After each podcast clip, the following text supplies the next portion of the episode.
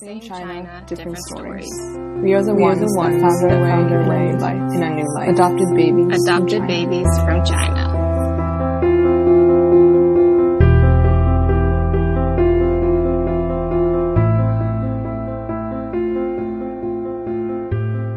Hello, welcome to ABC. This is Tara, and it's another episode. I'm speaking with Hannah, who is based on the west coast of the United States. So that is a three hour time difference between Hannah and myself. For but where exactly are you again on the west coast? I'm in Eugene, Oregon Okay, right now. is that that's where you went for? That's where your university is, right? Yeah, um, I went there for grad school and I just graduated in December. Oh, you just graduated, so you're done. Mm-hmm. Did you? Yeah. Did you grow up on the west coast too, or did you grow up somewhere else in the? No, I grew up in Hopkins, um, Minnesota, which is about 20 minutes away from Minneapolis. Okay, is that considered Midwest or is that East Coast? I forget. it's it's definitely Midwest. Okay. Yeah. Yeah. Gotcha. Okay. So you went to you grew up in the Midwest and then you went to Oregon for school. You just graduated. Are you are you planning to stay there? Do you think you'll like leave? Well, I think I'm planning to stay here until at least April. Yeah, I, I grew up in Minnesota and then I went to undergrad in Massachusetts actually. And then I um I was working in Arizona for a while, and then I moved to Oregon for grad school. So I, I kind of did a triangle. Oh yeah. Um, Okay. Yeah, yeah. Did you did you have a favorite place that you liked living in so far or I guess aspects of each that you enjoyed more than others? I really loved Arizona actually. Um, I worked for Saguaro National Park and Grand Canyon. Uh, I really love the snow in Minnesota, but and I, I thought I thought it would melt Arizona, but it was it was really beautiful. Mhm. Um, I'm a I really enjoyed bird watching and the, the birds. They were just amazing birds and plant life I had never seen before. And so I, um, yeah, Arizona definitely has a special place Oh, in my heart. And I there's a lot of water there too. Yeah. a lot of water? Or Yeah, Oh. I mean, um, more than I thought there'd be. Yeah. Like there's the tinajas and waterfalls and yeah, it's really beautiful. Yeah. I was just thinking, yeah, when I think of Arizona, I mostly think of like desert. Not really. Yeah. Yeah. Um, there are a lot of mountains too. wow. Um, yeah, so you can actually get um, like aspen trees, and um, it, it kind of feels like you're up north because the some mountains you can get to eight thousand or nine thousand um, elevation. So Whoa. yeah, Okay. I definitely Oh. miss it. And then is your studies related to the work you were doing in Arizona or no, your studies I think was I feel like it was adoption focused because I think we started messaging when you said there was like an archives project you were doing. Is that right? Am I am I remembering this correctly? Yeah, Okay. that's correct. Yes. Um, it's um, no, it's not exactly related to the work I was doing in Arizona. So I was a, I worked as a soundscape technician. I'm monitoring overflights and um, some wildlife, and then in grad school, my terminal project was um, creating a digital spec- special collection on transracial adoptee literature and artwork on the environment. Um, just yeah, listening um, and reading about how adoptees feel about climate change, environmental justice issues, um, and just how they interact in the spaces they call home. Oh, wow. Okay, that's that's very interesting to pair the two together, like uh, our, our transracial adoption and then also environment as well. Mm. Oh, okay. Because you were doing your graduate degree, like a master's, or yeah, a master's Yeah, a master's in environmental studies. environmental studies. Oh, Yeah. well, I guess let's backtrack because I we just started talking about Yeah. like where you're located. I'm always curious. Tell me more about your adoption and what you'd like to share. Um, yeah, I was adopted from Wishui, China, when I was, um, I think, a little less than a month old. Um, my adopted mother couldn't have biological children, so my parents decided to adopt from China. Um, I was apparently, I think found in front of the orphanage, um, but it the orphanage I hear isn't there anymore. Mm. Um, and yeah, that's all I know. Not that much. hmm Um, yeah, Is it? but I oh I was gonna say, is it just you? Do you have any siblings too, or just you?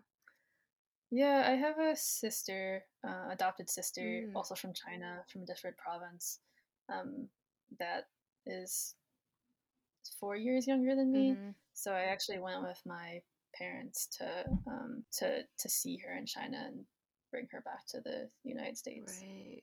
Yeah. Oh, so the first time you went back to China is when you were about four years old, then, or Yeah. yeah, Yeah. Four. Four. Yeah. yeah, it's like four. Yeah. That's that's pretty cool. I feel like maybe some memories could be formed then. I don't know. I mean, I I came to the U.S. when I was four, and I don't really have any memories, so I don't know if you Mm. do. But memory's an interesting thing too. I remember um, being on the bus in the middle of the city with um, my mom, and we were separated because it was so crowded, and all these older women were like pinching my cheeks and saying things to me. Um, and I, I couldn't understand them, but um, they they were really nice. Aw. And I, I remember the the um, I ate some really good eggplant there too. Ooh, Um, okay. Yeah, Is eggplant something you still enjoy today, or has that shifted? yeah. Um, I just made some eggplant actually. It was really good. Sauteed it in butter and made a sauce, and yeah, shared it with some of my roommates. Nice.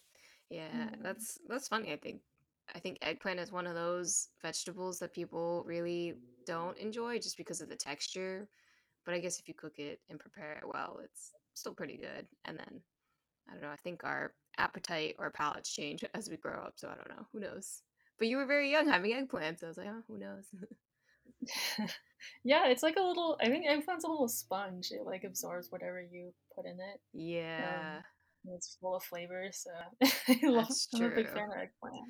Yeah. I I remember cooking eggplant. I don't know why we're, we're just gonna talk about eggplant now. I remember cooking eggplant and it's like I had to dry it out, like take out some of the moisture just so that it could bake or something. Because I think I tried to bake it without taking the moisture out and it didn't turn out very yummy. But yeah, Yeah, yeah. You gotta you gotta dry it out to get it soft. yeah, which is like what Yeah. is it seems like a lot of work for what you get, but it's good. Mm, yeah. I think it's worth it. Yeah. tasty. then you obviously went to China. You came back. You have your sister. You, you grow up a little bit with your sister. Uh, I guess four years is also like you would be graduating high school when your sister's like entering high school. So, because four Yeah. years is actually like not too big of a gap, but I think it's big enough that there's like a difference in almost like I don't know personality or possible dynamic changes. Because I hear of like siblings who are like closer together in years that they like fight more. So I don't know if that's true of you guys, but Um, yeah, we we fought, we fought all the time when I was growing up. uh, Um, yeah, we're on good terms now. But that's um, good. Yeah, Where's your sister geographically? Also in the U.S. yeah. She's in Minnesota. Oh, okay. Um, yeah, yeah, yeah. Hopkins right now. She um she just graduated actually from undergrad Oh, at St. Olaf. Um, and yeah, Yeah. yeah. So I guess Um, now that we have your background, but I was because I was curious to ask how you decided to study more about like transracial adoption and then in connection with the environment because I I gather and sense that you have like a strong connection to the environment, but what brought you more to like the transracial adoptee aspect and like connecting that to the environment? Yeah. Um, so there's this, there's this, the first anthology written by um, and edited by Korean adoptees is called Seeds from a Silent Tree. I'm not sure if you've heard about it, um, but it's a collection of Korean adoptees talking about um, talking about their adoption through memoirs or poetry or letters to their parents. Um, and in it, a lot of them make um, connections to the environment. And I had just, it was the first piece of adoption literature I had ever read before. And I thought, I thought it was just really interesting. And then Mm. around the mid 2000s, I started seeing a lot of mainstream environmental news organizations talking about adoption and climate change together, Oh. um, talking about how parents were having all of this anxiety about having biological children and raising them in um, like increasingly toxic spaces, uncertain with uncertain access to clean air and water Yeah. and food. Um, and so they were turning to adoption um, as an answer to raise a family without having biological children. I thought that was really interesting because you always, I, you always in those articles, I always saw it from the perspective of adopting parents, but never from the adoptees about, Mm-hmm. um, you know, what what they thought about climate change and how what adopt how adoption plays a role in that. And so that's really how I got started in my own research on climate change and adoption. Um, yeah, and it's also really interesting because there's not um, any scholarly literature really on Right. bringing those two together. Um, and so that's what I am trying to do with the, the digital archive too, because a lot of adoptee art actually incorporates um, environmental elements too. Yeah. Yeah, I never really Yeah. thought about that. But the is this a piece of literature you said is it seed like S E A T or seed like S E E D? Uh, seed, S E E D, um, seeds from a silent tree. Seeds from a Silent Tree. I see. And did you read this Mhm. prior to going to university years or it was like while you were there, you're just like, "Oh, wow, this is really fascinating." Prior, uh, I was working as a soundscape technician for Grand Canyon at the time, and Ah. um, yeah, it's pretty it's pretty remote.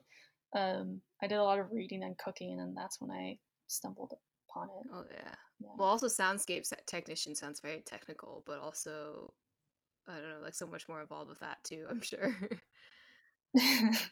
yeah, it was a lot of um repairing equipment, the repairing Oh, equipment. okay. Yeah, um, but yeah, Wow, that's that's really cool. I'll have to look that up. I'm sure there's a lot of Korean adoptees that I know who have probably heard of this and are familiar with it. In addition to reading like seeds from a tree, prior to that, were you really interested in your adoption much, or was it?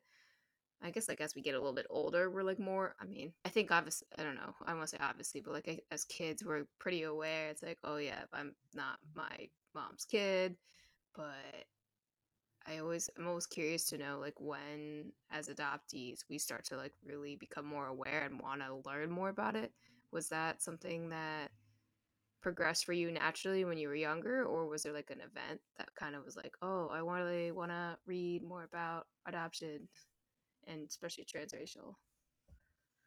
I didn't start actively um, reading or reaching out to people in the adoptee community until I was um, until after college. Honestly, when I was younger, my um, parents um, uh, enrolled me in these programs with other Asian American adoptees, Mhm. um, and um, I think it was kind of a space to talk about adoption and family.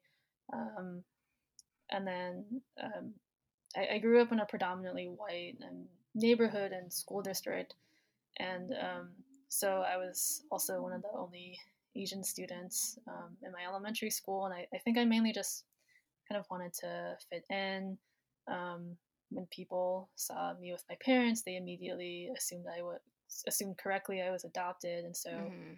um, I feel like um, yeah, I don't know. I, I've been talking to like some other adoptees, um, and I just yeah, I, I thought I was kind of really I was really embarrassed about it, um, Mhm. about like not fitting in, and I think that's one of the reasons why I didn't start looking until later in life. Um, but yeah, um, yeah. so I'm pretty new. I'm pretty. I, I feel. I feel. I still feel pretty new. Yeah, yeah. I mean, So, yeah. I I was I was similar. It's like after college is when I was like starting to become more interested, and then I think the pandemic when there was like a lot of time to think, I really started to become more Mm, interested. But mm, yeah, wow, yeah. yeah, it's such a bummer that as kids we sometimes feel like shame or embarrassment for like not fitting in, and I think there's just so much conversation that reflects, um, especially like Asian American community, about like you don't need to just be yourself and you are who you are. I don't know. I've just been reading a lot of like inspirational stuff recently. Yeah, it's it's hard. I um I wish I had been more active in um the Asian American student organizations in my undergrad, Mm, um, but I was always afraid that I wasn't Asian enough since I mhm. didn't speak um you know Mandarin or Cantonese. Yeah. Um, I think I think looking back, I wish that I had, but I also understand um why I didn't. Yeah. Yeah. Oh, you're just speaking from my. I feel the same way. I was like, darn, I should have been more involved with the community and the organizations when, uh, because I I went to a university in the Midwest for sure, Ohio. so it's like that's Midwest as well, where it was just like uh, everybody was indeed it was like predominantly white, and then the population or the people who were like minorities or like Asians, they were mostly international students and they all sort of like stuck together. Or knowing about other Asian Americans was like not too common even in like a university setting. I went to a school that was relatively smaller, smaller. I mean, it wasn't like Ohio State, which I think is really big. Um, but yeah, I was like, hmm, this is really interesting. Hmm. Do you miss Ohio? Not particularly. I I would say it's very beautiful in places. Uh, the the campus I was on was really really pretty. I think that I miss a little bit, and then, uh, but otherwise, I don't think I really miss Ohio. Hmm. um, yeah, I don't know. Do you miss Do you miss Minnesota, or do you like being in Oregon too? I definitely miss Minnesota. hmm Um, I go back. Um, I visit pretty regularly. Yeah. But, um, yeah, I, I I miss the lakes. Oh yeah. Um, miss them a lot, and I I actually um, was there for the Minnesota State Fair. hmm Um, I think I think Minnesota and Ohio have a state fair rivalry. Um, I think the Minnesota State Fair is the better one, um, in my opinion. but yeah, I, I definitely I definitely miss miss it a lot. Mm, I think something I'm learning as I'm getting older too, and maybe we're about this around the same age, but it's just like, oh, every state has like the very urban areas. I mean, this is probably something we all already do, but I'm just realizing it now. It's like there's actually like every state has like rural, more farm type areas, and then like of course like a city center. Um, but sometimes the cities are different.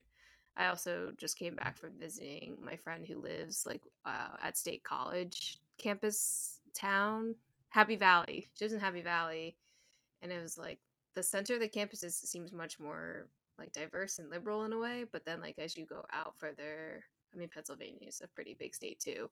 Uh, you have like more rural type culture. So I was like, oh, everywhere has this, no matter where you are. Just some places, I guess you pay more tax or less. So I was like, oh, it was like a random thought rant that I just had. No, it's um yeah I've I've lived a lot of places um in the past five years, and I um it's it, it can be difficult to find like that balance between city and then also access to yeah. um like hiking trails or mountains hmm um too, which is important to me as Yeah. well. And um, Oregon does, and um the desert, Arizona does, and yeah. yeah. Wow. Mhm. And then, would you be able to share more about that archiving project that you were working on or currently working on? I don't know if you're currently working on it too. Yeah. Um, so I um, I didn't use um, let me see how to explain it. So it's a it's basically a digital special collection where um, transracial adoptees um, can submit literature, artwork on how they feel about the environment. So um, I have a list of guiding questions on the website, like such as what is your environmental identity, um, how do you like interact with the environment, how would you define it, um, what are your thoughts on climate change, etc. Um, and then for so that's the the content, and then when you look at the site, um, you'll be able to browse through other adoptees' um, literature and artwork, kind of like if you went to a um, like a National Historical Society website, you can usually browse their catalog, mm-hmm. um, and you'll see each item has a little reference um, sheet, and so um, the people who adoptees who submit can write a short um, description about their work, give a brief bio, um, and then name themes or keywords that they really want to point out about their work. Um, but it's a really open-ended prompt. I developed the my terminal project was developing the um, the archive from scratch. So instead of using like a WordPress website or a template, I actually um, I built it and developed the site so I had more agency, and so other adoptees in the future would have more agency over their work and their collection without being reliant on proprietary software like a WordPress site. Right. And so yeah, I, finished developing. I finished developing it, which was a process. I had to learn how. Um, I had to learn how to learn HTML and CSS and um, yeah. things I had no background before. Um, and yeah, the call for submissions um, is going to be open ideally either towards the end of January or early February, and we'll run till um, probably June. if you know anyone yeah. who's interested in um, writing or has artwork, yeah, um, yeah, let me know. Cool. Um, yeah. Okay, because you said there's prompts too, so I guess sharing those prompts and then people responding and then submitting will be pretty helpful. To Mhm. I mean, to build the archive, of course. Yeah, yeah, I, I can share you with you the website link, but yeah, um, I'm really excited about the project. Um, that is yeah. cool. yeah. Wow. And then, because I guess you're not sure exactly what your next steps are, because you said maybe stay till April. So that's, oh my gosh, f- five months now, I guess. Yeah. Um, yeah, I was thinking about moving back to Minnesota, um, but I didn't want to drive through the the Rockies in the middle of winter. Ah, So I'll be staying in Eugene for a little bit. Yeah. Um, and my my cat um, really likes the house we're in. oh, Um, yeah, so I have to prioritize her. oh yes. well. Yeah. Is this a cat that came with you from Minnesota initially, or did you, I, I guess, have the cat adopt a cat in Oregon? No, um, I I got her in Oregon. Um, actually, sh- about Mm. um a year ago. Um, and yeah, her name is Tuna. Um, Cute. she's very fluffy. She's friends with the other cat in the house. Oh, okay. So you you have a roommate who has like a cat too. Um, yes, I I actually live in a co-op right now. Mm. Um, with about um I don't know exactly how many of us are there now. Maybe sixteen in total. It's a large house. Gotcha. Um, yeah, we used to have five cats total. Whoa. Um, here right now there are three, including Tuna, but she's she's better friends with One of the cats. than the other ones. yeah. I mean, our cats have personalities too. yeah, Yeah. yeah, yeah. I um, one of the cats has a has a little bell on her collar, um, and so in the middle of the night, I'll I'll hear them like running up and down Oh, the wow, and the yeah. bell will be tingling. Yeah, Yeah, the zoomies, Yeah. they come at all, all different hours, especially ones that you would prefer they didn't come. yeah, yeah, that's one of the one of the jobs I do is pet care. So it's like watching people's pets overnight and then just during the day too. But I definitely have watched some houses with like two cats and two dogs. It's a whole different dynamic than just like by itself, just the cat. yeah. Cat cat introductions are a process. Yeah, I Uh, believe it. I believe it. yeah. the I mean the over the holidays I was at a house that had they have like one big dog and two cats and I guess it's like they get along relatively. Um, the dog just wants to like play, but he doesn't really like chase, which is good. And the two cats will like play with each other, so you could hear them running around. But the neighbor has a dog too, and the neighbor's dog was staying with the cat, the two cats, and the d- big dog.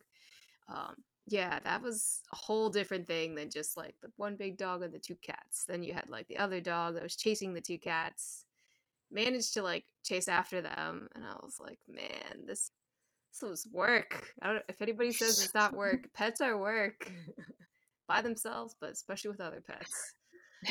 do you have any pets? I do not. No, no, no. I think after watching other people's people's pets, it's like I'm I'm good to go back home where I don't have to worry about like feeding, cleaning litter boxes, or taking dogs out on walks. Yeah, I think because I like made it kind of like a job. That's like I'm I'm okay without the responsibility. yeah, I um my dream is to have five cats. Ooh. I definitely can't afford it now, but you know later on. I have like a list of cat names. Cat names. Oh, yeah. okay. I didn't know if you yeah. had like particular cat. Is it breeds or cat? Uh, yeah, breeds too in mind, but I mainly just have a list of names. oh my gosh. What are these I names? Like I have I have many, but now I'm, I'm now that I'm on the spot, I'm blanking. You're like, what are my top um, five? um, I've heard of cats named Kimchi before. Um, I really like that name, and maybe just like fish names, like yeah, like a calamari theme. and swordfish. yes. Um, sriracha. Um, yeah. I love it. Yeah, that's kind of funny.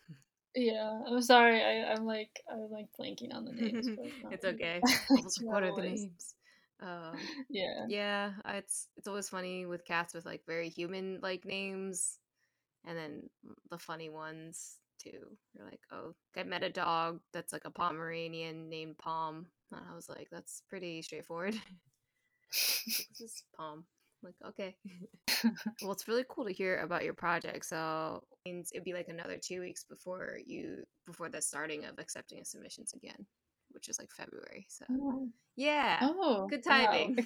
exciting. yeah, it's like one of those uh, podcasts where it's like you have something you can talk about that's like coming out because I think a lot of like celebrity ones or podcasts that interview celebrities, it's usually like right around the time that they have like a movie or some big performance of some sort or some big art exhibit that's coming up. It's like, and it's perfectly timed.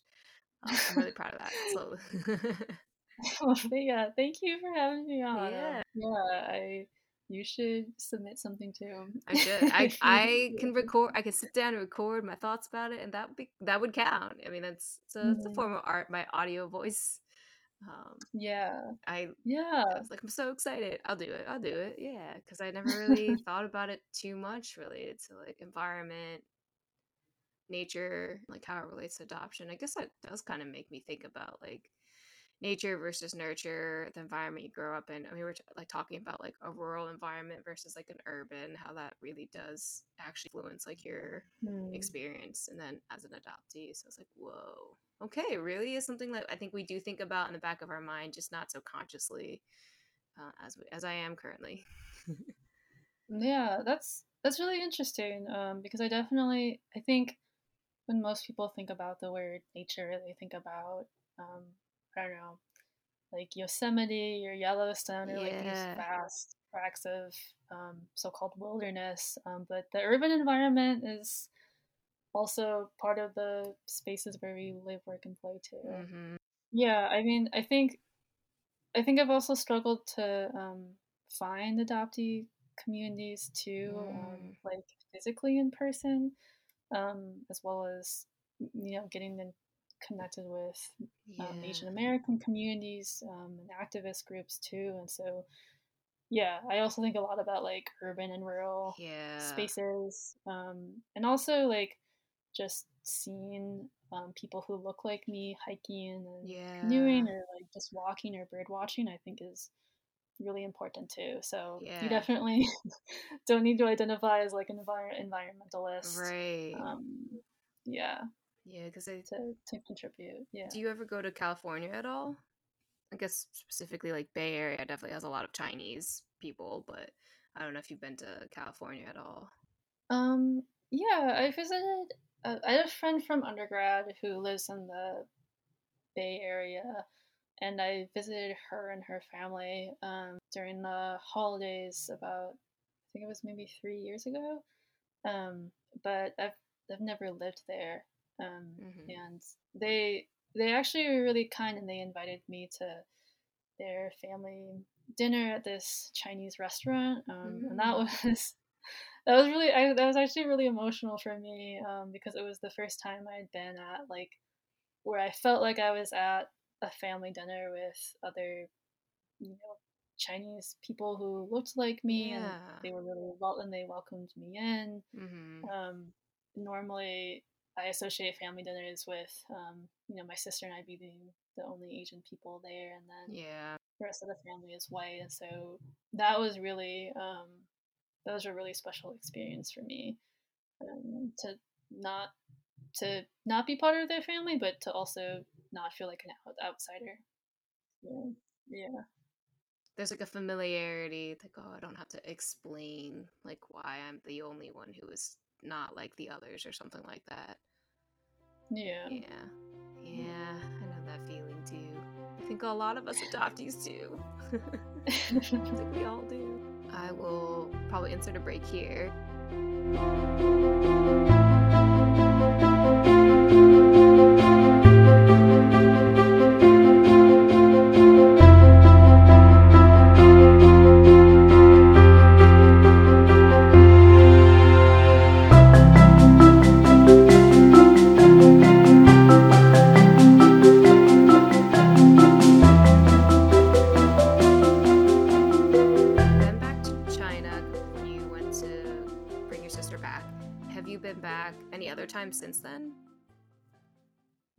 I haven't. I, I would like to visit again. I feel like um I was actually I was talking to my other um adoptee friend. She we were we were talking about how we kind of felt like we needed to I don't know, be, like learn Mandarin or Mm, um yeah. you know another dialect that was spoken in whatever region we would want to visit in China.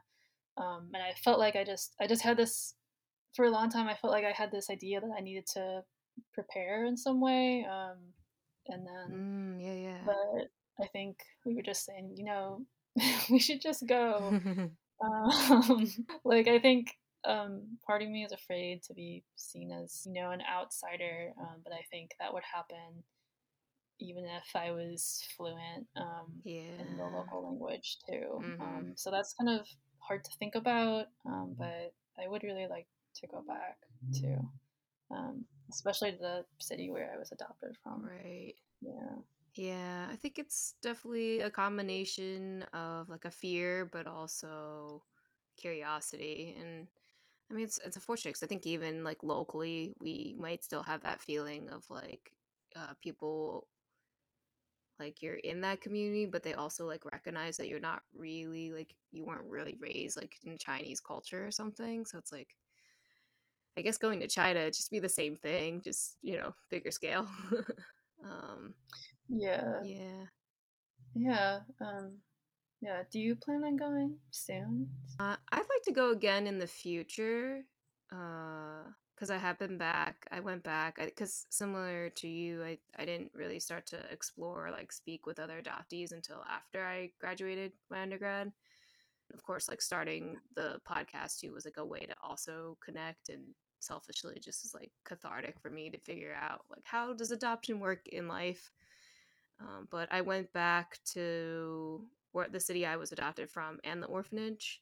Speaking of environment, though, it was like the city that I'm from. Tech, well, I don't know if I'm born there, right? But the city I'm from is a very urban, and I'm sure it's been through a lot of like, I guess, is there gentrification in China? I, I think so. I hope I don't know if that's true, but let's call it gentrification in China, where it's like very modern and they've really developed the area to make it more friendly.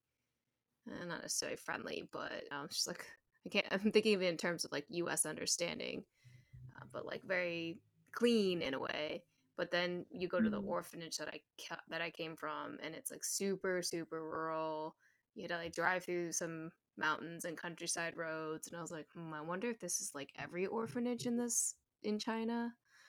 Um, so I am curious, like if I go back, and oh, and they renovated the place that I was adopted from, so a part of me when I had gone back was hoping visiting the orphanage is like, oh, maybe you'll have some memories because it should still be the same place. Like it's still the same location, but they renovated the orphanage. Um, so I have like no memories at all. Um, I left there when I was like four, four, Hmm. close to five. I was getting close to five years old. Uh, so I was kind of disappointed by that. I think if I go back again in the future, it might be more of like a focus on possibly like connecting or trying to find like birth family type stuff Hmm. Um, mm. But I think because I went back to the orphanage and like saw the place that I came from and had no recollection, that I was like, all right, I feel like I checked off this thing on my life list and I don't need to come back. Uh, but there's also like a lot of other areas of China that are really beautiful or new or places to see. Uh, in general, that's kind of how I feel related to like visiting other countries out of the U.S. Um, it's very limited my understanding. Yeah. Hmm.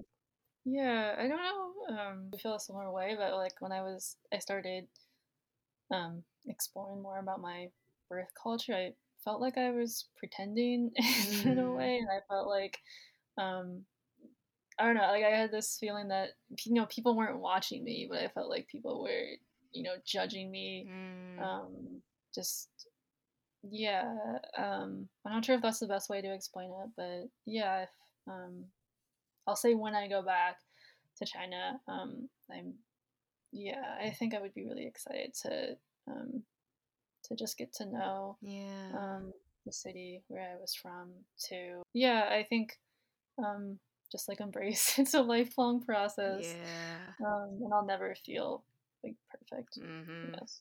Yeah. Yeah, it's a. Uh I mean, as many, I mean, I've spoken with quite a few adoptees, and we all kind of have the same thought. It's like this is just going to be an ongoing thing that we got to deal with. But I guess as we get older, it gets to be a little bit easier, or sometimes it's still hard because I've um, there's an organization in New York City that's like very international adoptee focus, um, not just like Asian adoptees like Korean and Chinese, but there's adoptees from like South America or like just all over the world.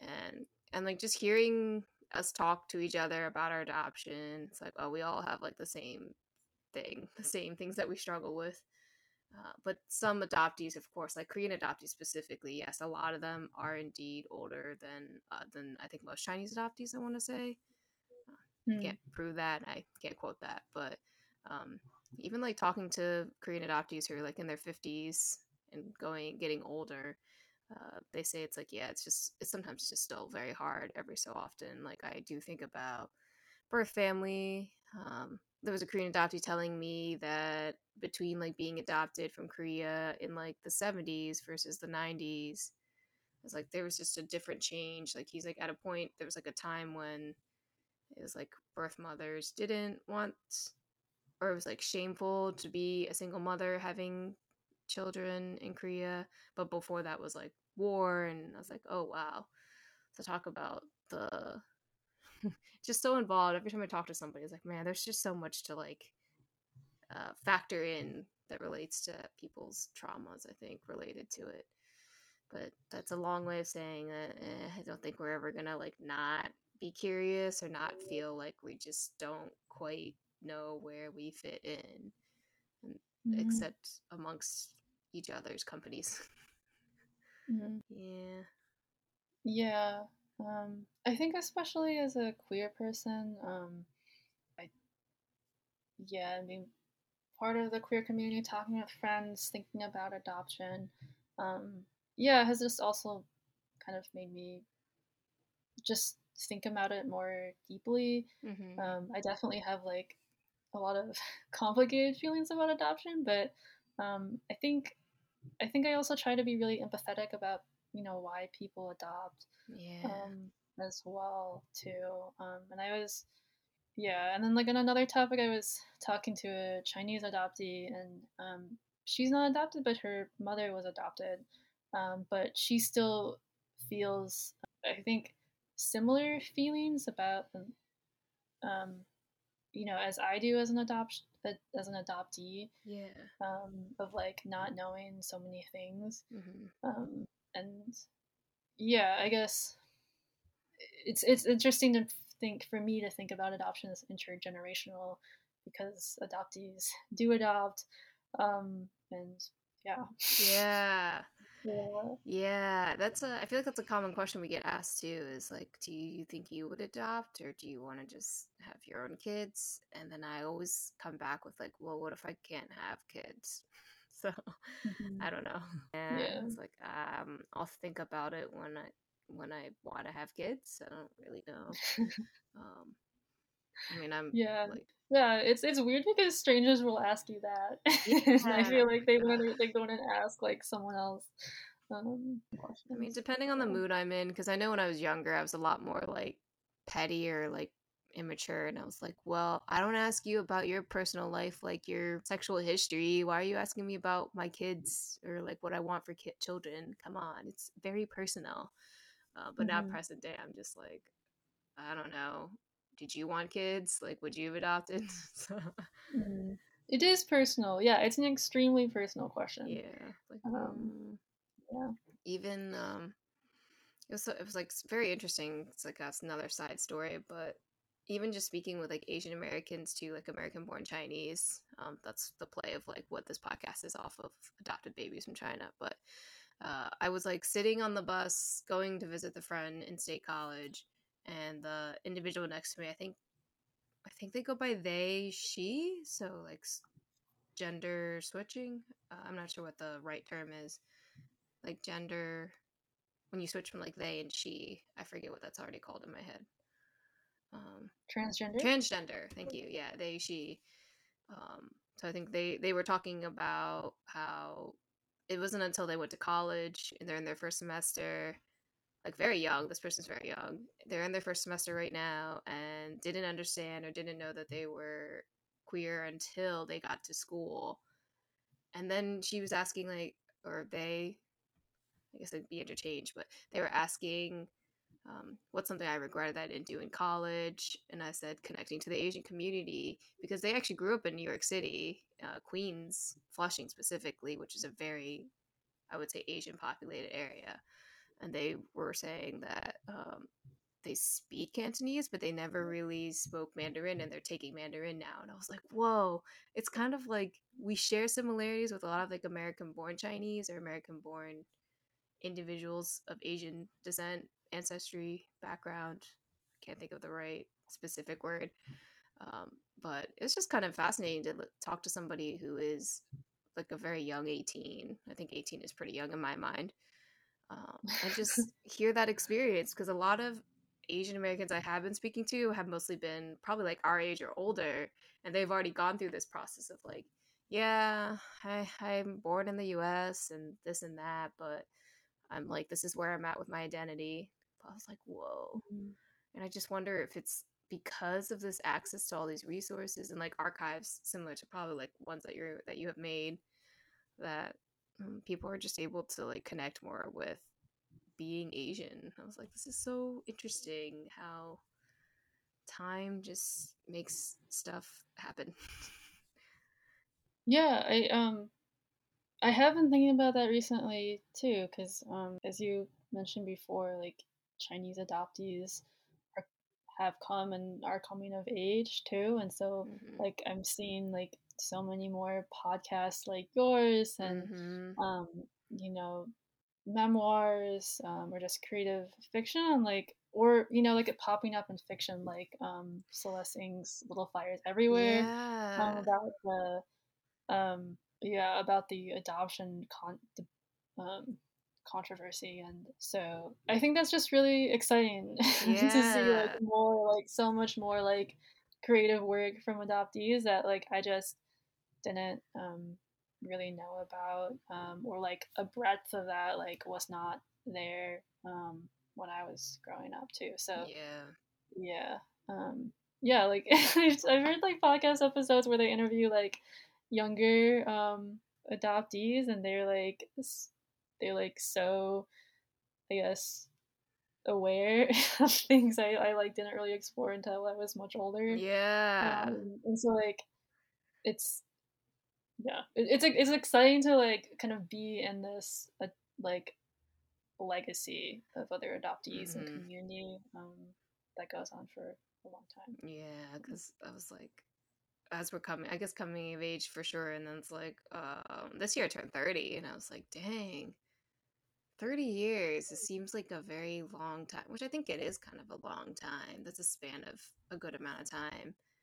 And I was like, wow, I'm really wondering, like, kids, kids, younger people, young adults now, like in 30 years, what is it going to be like for them? Because they've had all this access and exposure to like social media and resources that I mean, I, I think as we were kids, we just didn't have phones and stuff really in podcasts yet. So, I mean, we did when we got a little bit older, but just like at a very young age, they already have this immediate access to just this whole world. So I'm just like, I I'm very curious to know. Yeah. Yeah, it's um, there there are like I've actually been um, I've been looking at a lot of old adoptee blogs that like like I felt like blogs like really exp- exploded in like 2005 yeah. 2006 they were just like all of these blogs and so I've been like looking through these blog adoptee archives um, of them just like and like you know linking to other to other blogs and like pointing others towards like resources in their community and yeah. now we have you know podcasts and instagram and facebook groups but um, yeah um, I, I definitely like want to recognize like like early bloggers as like yes foundations for like adoptee connection connecting very adoptees true. connecting with each other yeah very true. Yes, blogs, those initial bloggers, uh, and then because I think that's the time of like email lists and stuff started to become really big, and like being able to, yeah, there's there's there's definitely a few that I think have been around for probably as long as I have, of like thirty years or more. So it's kind of it's quite it's wild.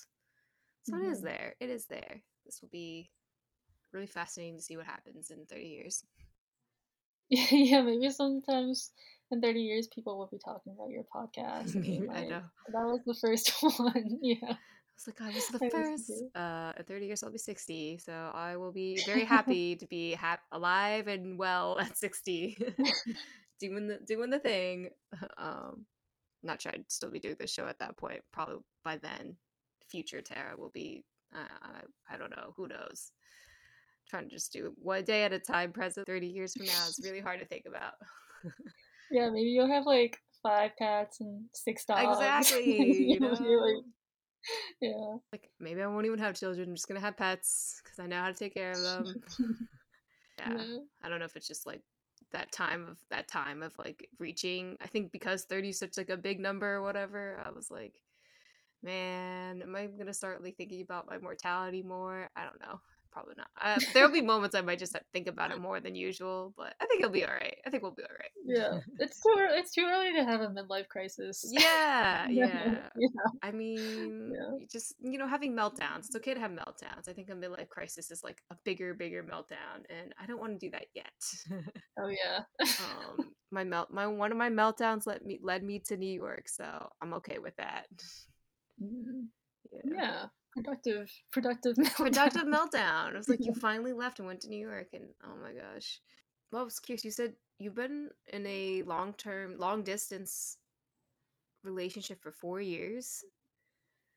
Yeah, it will be almost four years. It will be four years in May first. I have to. Um, I have to ask. Okay, if you don't want to answer this, but I'm definitely curious. It's like, how have you like made that be so strong and sustainable? Because I was like, I recently got out of a relationship and we were like not long distance at all. And I was like, how do people do this? And then you did long distance. You do long distance now.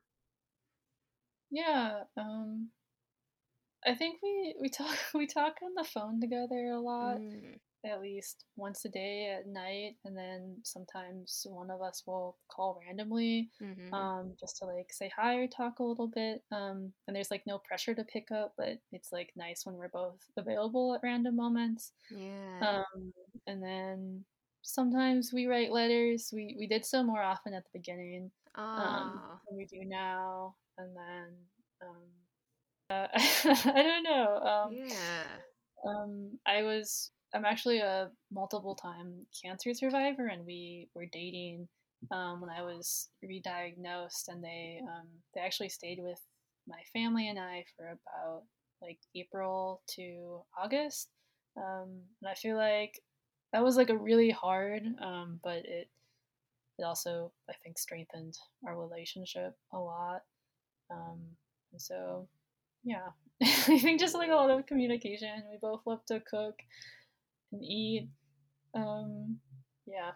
Food is great. Letters yeah. are awesome. Letters are letters are something that I think people forget about. I think those are very nice to like because it's a Yeah. tangible thing that you'll have like in that moment.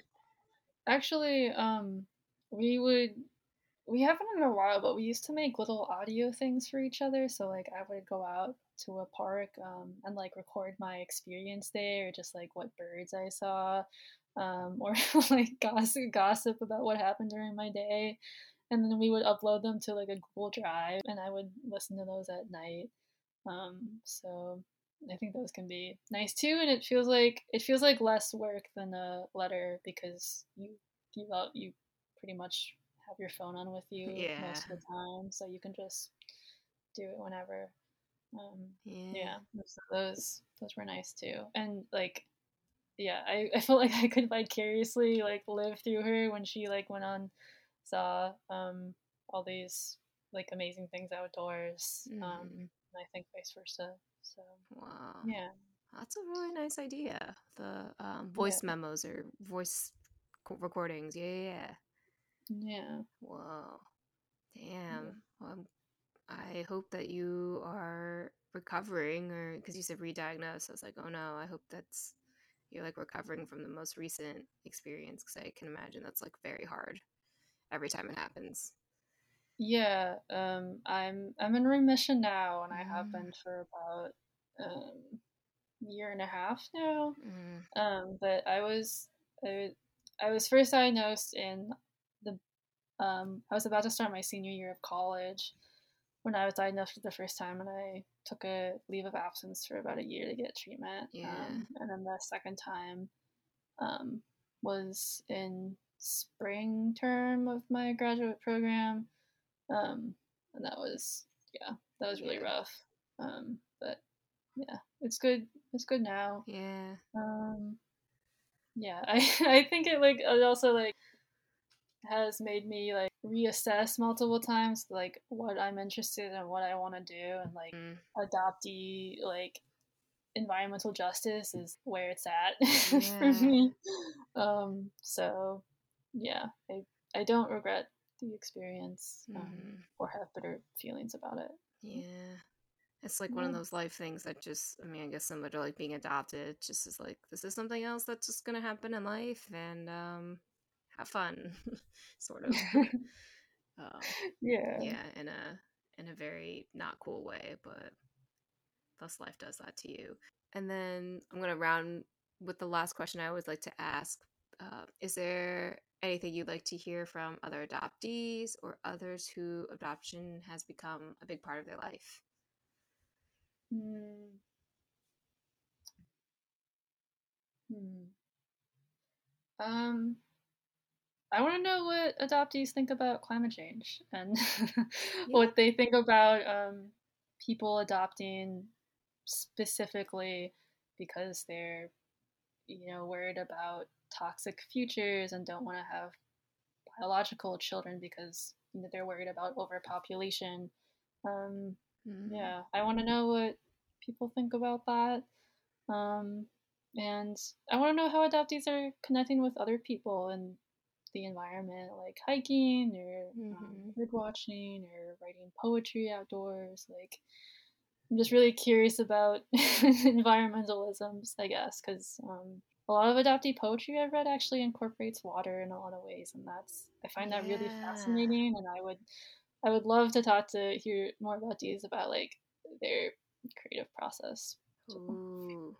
Wow. I feel I should definitely introduce you to Katie. Katie is somebody I talk about in here quite a bit. Um, part of her memoir experience, or like she, uh, Katie's writing a memoir, but when I first read her memoir, there was like a lot of symbolism with trees. And she also has a Mm. tattoo with like a tree. So I was like, wow. So yeah, it, it is really very prevalent, the nature aspect uh, in adoption too, like how she identifies. If she wants to share her reading, I feel like it would be a very good set of eyes because of the whole. Um, I think trees are like a big aspect of her memoir. I think, if I remember correctly, it's been a minute since I read her draft.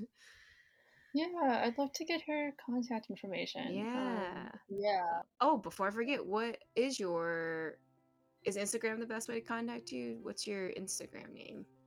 Yeah. Instagram is um,